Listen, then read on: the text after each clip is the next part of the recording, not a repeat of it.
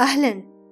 أنا المدربة رانيا سابق وهذا بودكاست بلورة من الجميل يا أصدقائي أننا وصلنا إلى الحلقة رقم ثلاثين وهذا بسبب دعمكم المستمر وتعليقاتكم الرائعة لحلقات بودكاست بلورة فكنت أستمد طاقتي من هذا الدعم لكي أبحث عن المعلومة المفيدة والبسيطة التي تساعد في تطوير الذات وتنمية المهارات المختلفة وأيضا تساعد على معرفة نقاط القوة التي نمتلكها ونعمل ونجتهد للحصول على فرصة جديدة في هذه الحياة ولكي نصل إلى قمة النجاح.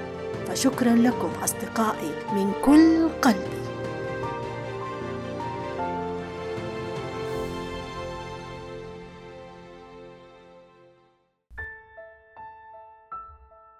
السنين ترحل والوقت يمضي ونحن عالقين في الأيام التي مضت من حياتنا والماضي خلفنا يحمل معه الكثير من الذكريات المؤلمة وأيضا السعيدة. إلا أننا يا أصدقائي نجد أنفسنا مقيدين ببعض اللحظات في ذلك الماضي والتي من خلالها نشعر بخيبة أمل كبيرة وتتملكنا مشاعر الفشل. هذه اللحظات لا تدعنا نكمل حياتنا كما خططنا لها. فهل نستحق ما يجري لنا؟ أعتقد أن هذا السؤال يطارد الكثيرين منا. ولكن المهم هنا والشيء الأكيد أنه لا يجب علينا أن ندم على أحداث التي حدثت في الماضي والتي لم تسير على ما يرام في مرحلة معينة من حياتنا والتي تحملنا ما لا طاقة لنا به. تقول فلسفة العقل يا أصدقائي أن الماضي هو قوة الزمان الباقية وجاذبية الوقت المخلدة لأن كل الأحداث الزمنية تعود إلى الماضي مع مرور الوقت ولأن حياتنا التي نعيشها ما هي إلا مجموعة من الذكريات تتكون في جميع مراحل حياتنا.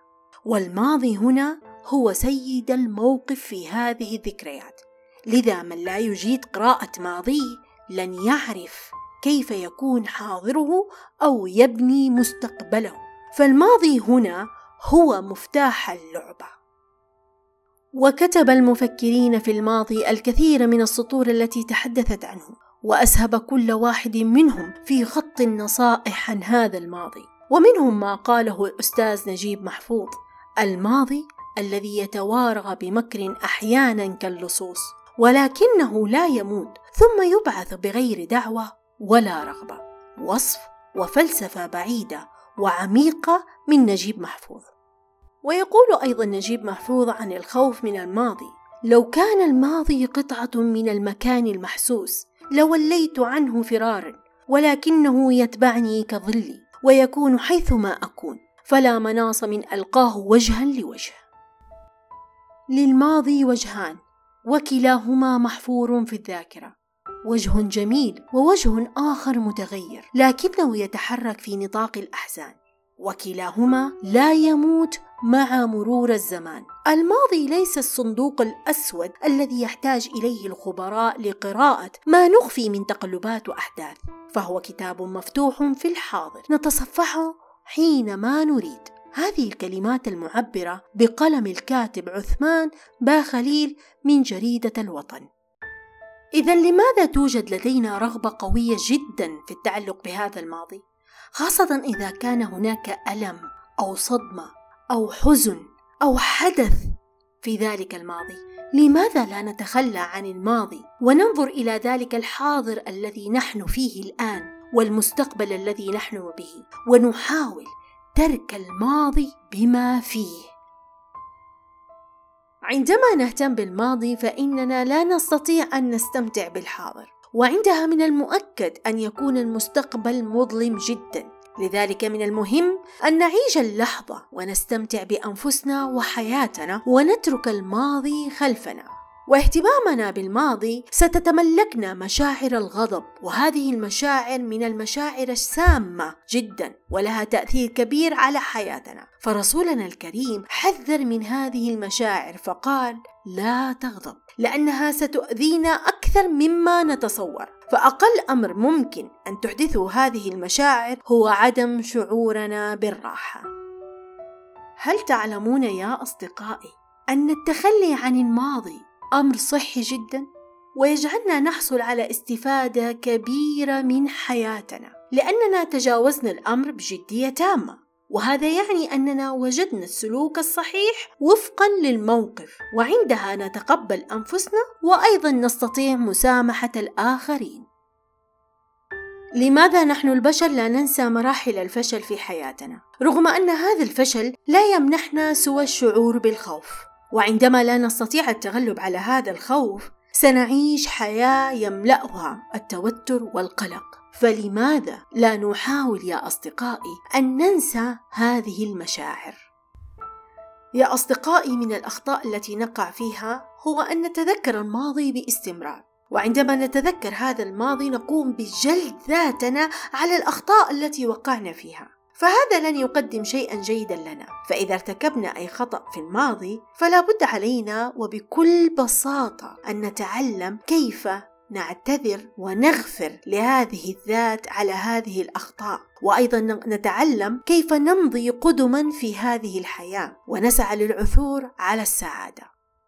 في لحظة من حياتنا نشعر بالتعب بسبب تفكيرنا المستمر بالماضي فهو كالمرض يسيطر على عقولنا ويجعل حياتنا كاملة تركز على ما مضى منها وعندها نتوقع حصول الأسوأ في حياتنا. اذا كيف نتوقف عن العودة إلى الماضي؟ كيف نستطيع نسيان آلام الماضي؟ أنا متأكدة أن التفكير بإيجابية وعدم الوقوف دائما عند الأحداث السلبية التي حدثت في الماضي وأن ما حدث قد حدث ونحن نستطيع تغيير ذلك. فهذا سيجعلنا في حالة من الرضا واليقين والإيمان بأن الحاضر جميل وأن المستقبل أجمل. فهذا يجعل عقولنا في حالة من الهدوء والسكينة ونشعر بالسعادة. وأيضا سيساعدنا في النظر إلى الماضي من زاوية أخرى تجعلنا دائما نبحث عن الجانب الإيجابي في التجارب والأحداث التي حدثت في الماضي. غالبا عندما نفكر بهذا الماضي نركز على العواطف والمشاعر فقط. ويصبح استرجاع أحداث الماضي مزعج جدا وهذا يصيبنا بحالة من الحزن واليأس والتشتت الذهني ولكن يا أصدقائي لماذا لا نفكر في هذه الأحداث من خلال الحقائق والتفاصيل الموجودة في الذاكرة عن هذا الماضي؟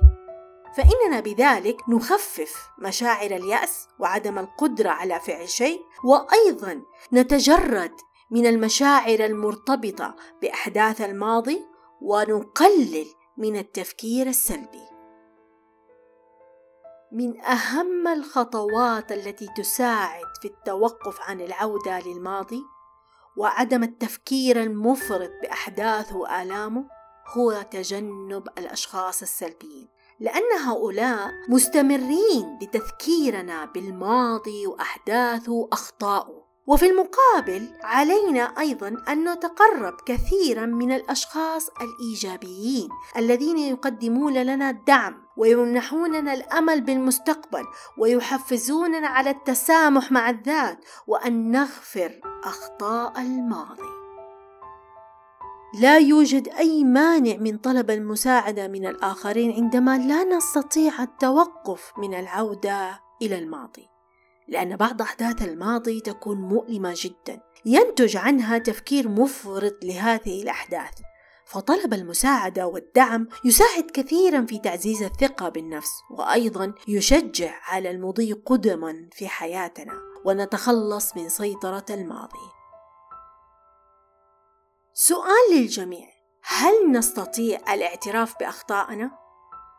سأكرر على مسامعكم السؤال مرة أخرى ولكن بطريقة بطيئة جدا لأنه يجب علينا التركيز جيدا على إجابة هذا السؤال هل نستطيع الاعتراف بأخطائنا؟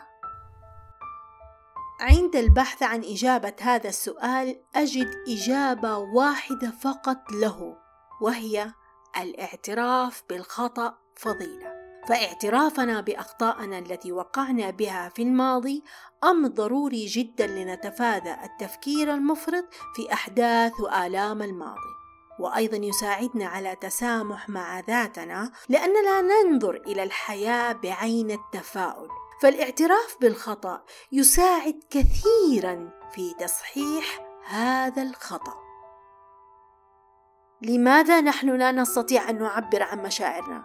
وعن ماذا يدور بداخلنا بسبب الأحداث التي حدثت في الماضي؟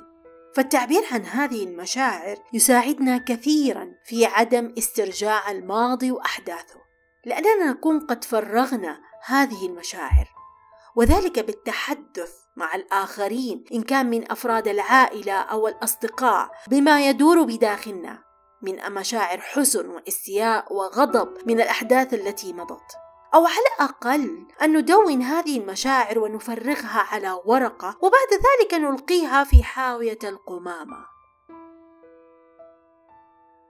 من الأمور التي تجعلنا ندور في حلقة مفرغة ولا نستطيع أن نهرب منها هو التعايش مع القرارات التي اتخذناها في الماضي. فهذا يجعلنا في حالة لوم مستمر لأنفسنا بسبب القرارات الغير صحيحة. لذا يجب علينا ترك الماضي بعيدا بقراراته وأخطائه وأن نعيش في الحاضر وأن نستفيد من هذه الأخطاء والتجارب في المستقبل. وأخيرا يا أصدقائي لا يستطيع أحد منا أن يغير ما حدث في الماضي. ولكن نحن نعيش في الحاضر. ونستطيع أن نسيطر على المستقبل. فعندما نسترجع الماضي ونتذكر الأوقات والأحداث المؤلمة التي حدثت في هذا الماضي يجب علينا أن نركز تفكيرنا على الدروس التي تعلمناها من هذه الأحداث وأننا أصبحنا أشخاص مختلفين وأكثر نضجا لأننا تعلمنا الكثير من الأمور التي كنا نفتقدها. فمثلا تعلمنا كيف نعبر عن أنفسنا أو نكون أكثر صراحة بهدف المحافظة على العلاقات. تعلمنا الرضا تعلمنا الصبر تعلمنا كيف نصحح أخطاءنا. فهناك الكثير من الدروس المستفادة من أحداث والام الماضي.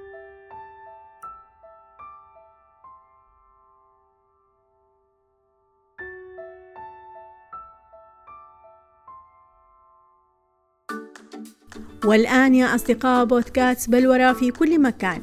وصلنا إلى نهاية حلقتنا. أتمنى أن تنال إعجابكم ويسعدني جدا كتابة تعليقاتكم الجميلة عن الحلقة في المنصات التي تستمعون منها مثل أبل بودكاست وجوجل بودكاست ويوتيوب. وأيضا أستقبل يا أصدقائي استفساراتكم وأسئلتكم عن موضوع الحلقة.